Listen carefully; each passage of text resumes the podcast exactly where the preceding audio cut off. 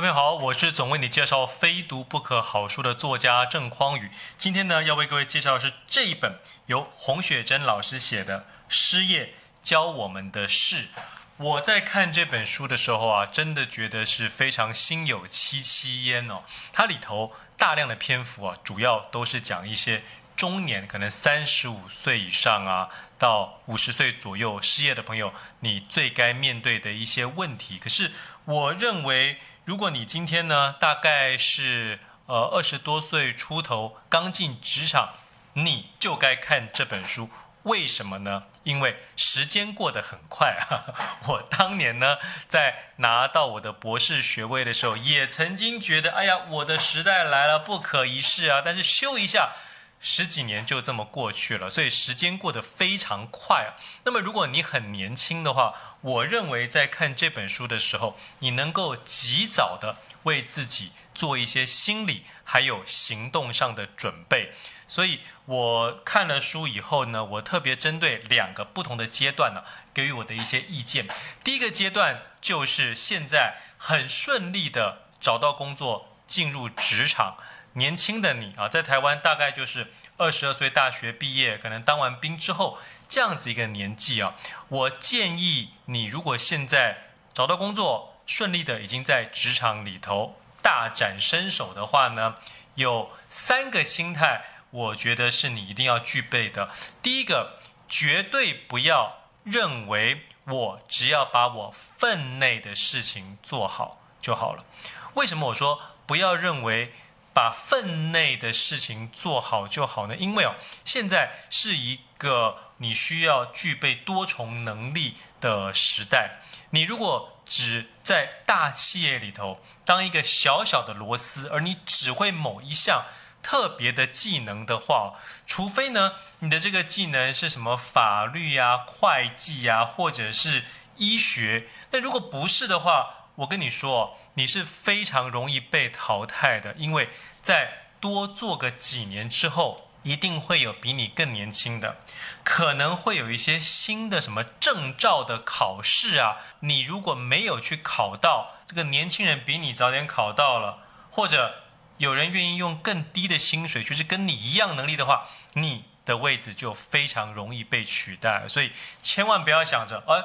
我只要做好我分内的事情就好。No，我强烈建议大家让自己呀、具备多重不同的能力。这样子，你在一个企业里头，你如果遇到需要轮调啊，或者呢公司进行所谓的改组啊，这个部门整个没有的时候，你依然还有所谓的能力是能够被公司所用，调到另外一个部门继续去发挥的。第二个，我认为在职场里头，你最不该具备的心态，就是觉得下了班之后都是我自己的时间，千万不要来烦我啊！各位，这就不对了。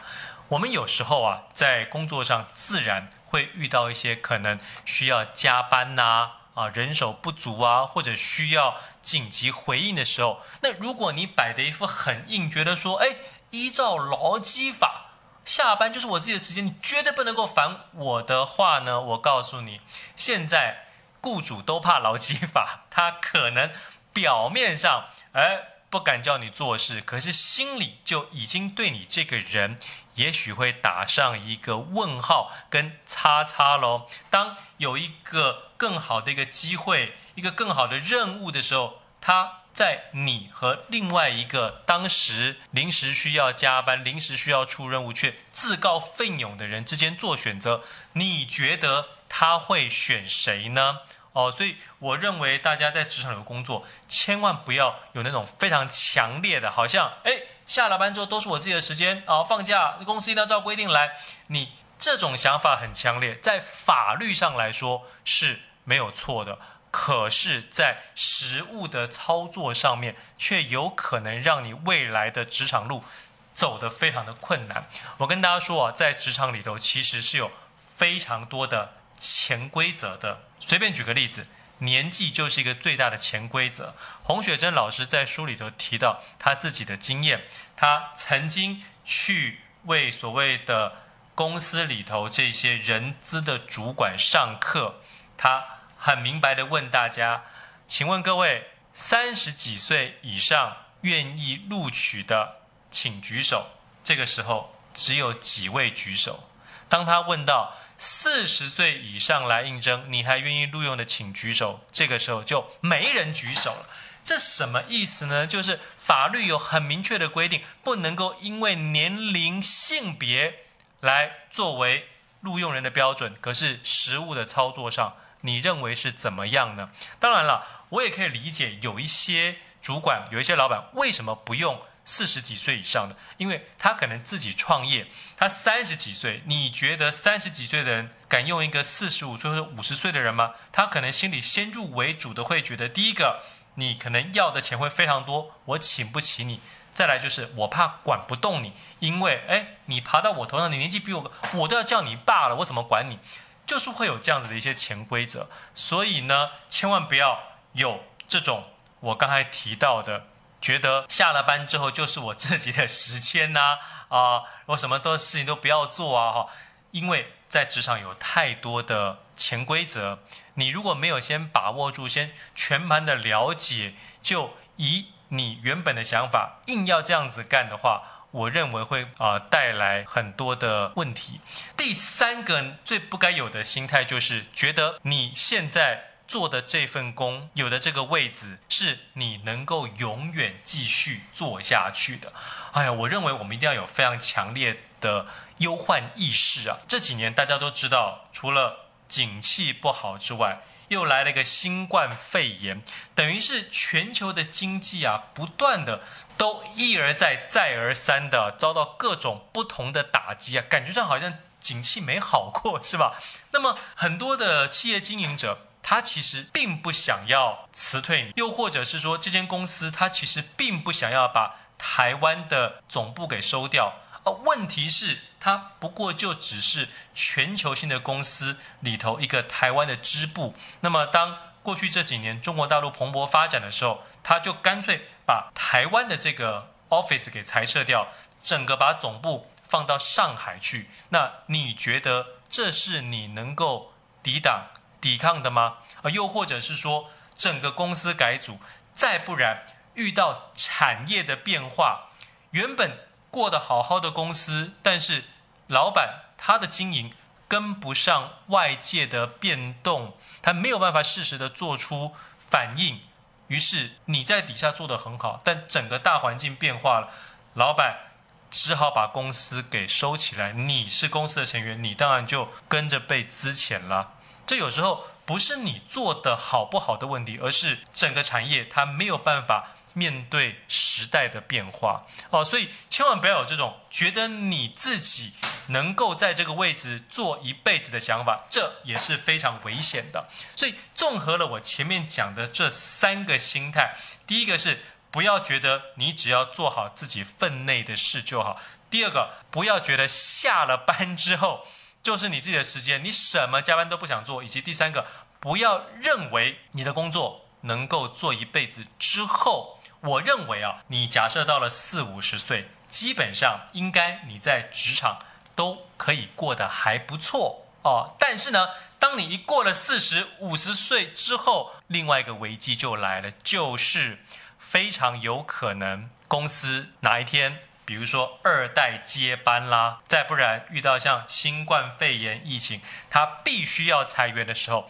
年纪比较大的就是那个。被公司希望优退的人选了，那这个时候你如果被裁员了，又该怎么办呢？在这本书里头，其实也透过非常非常多实际的案例来跟大家分享了真正的做法哦。那么我自己看到在里头有几个是非常好的分享，分别是。洪雪珍老师自己的 就是呢，为自己造神啊，这这是我讲的。他的讲法比较含蓄一点，就是呢，想办法当没有这个业的时候，你就自己去创一个业。像他自己啊，本来呢是在知名公司里头当所谓的执行副总，后来他们公司就把他名义上高升成为资深副总，但实际上不让他去做一些更大。啊，他认为真正可以大展身手的事情，而是做一些比较边缘、比较边际一点的事情。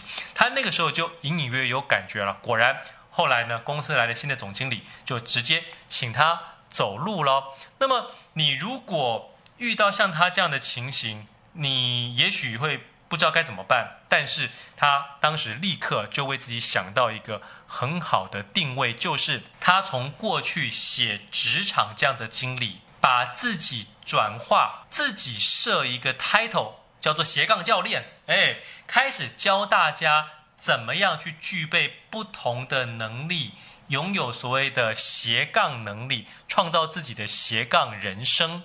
那他自己呢，就是一个很好的示范嘛。从过去在大公司里头当副总，那么他现在呢，在他的职场历程里头，因为过去有写作，也开始了演讲。他等于为自己创造了一个新的品牌，作为一个斜杠的教练，并且把这一切的能力呢，教会这些四五十岁被辞退的人。所以他的学生里头就有人呢，过去是外商的主管，曾经呢带了非常非常多好几千人的这样子的部队。每一年的营业额要做到二十亿，那这样子的人可以做什么呢？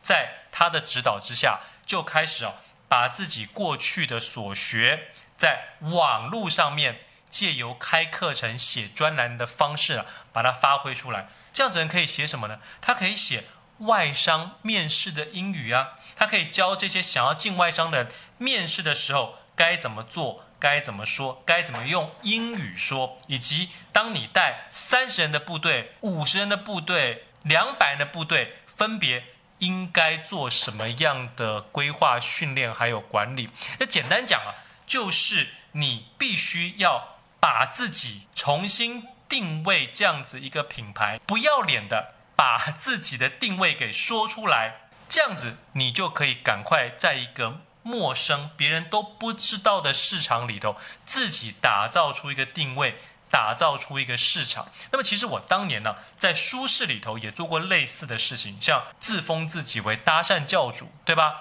别人都是什么爱情啊专家呀，对不对？我自己就立出了一个搭讪教主，这样子自己给自己封一个头衔，你就是这个领域里头的王了。所以，如果你四五十岁，被辞退了，千万不要怀忧丧志，好好像我们洪雪珍老师还有当年的我一样啊，立刻给自己想出一个厉害的 title，把你过去所学所经历的事情非常有系统的整理出来，为自己讲的直白一点，就是造神，为自己造神，赶快有这样一个地位之后呢，真正用你的所学有系统、有规划的去整理成所谓的课程或者是文章。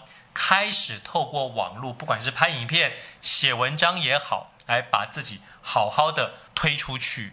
好，那么我要从所有跟我们这个影片有互动、留言、按赞、分享的朋友里头选出一位，将这本书送给你。希望你能够透过阅读，为自己的人生找到更多的智慧还有方向。我是总为你介绍非读不可好书的作家郑匡宇，我们下一次的影片再会了，拜拜。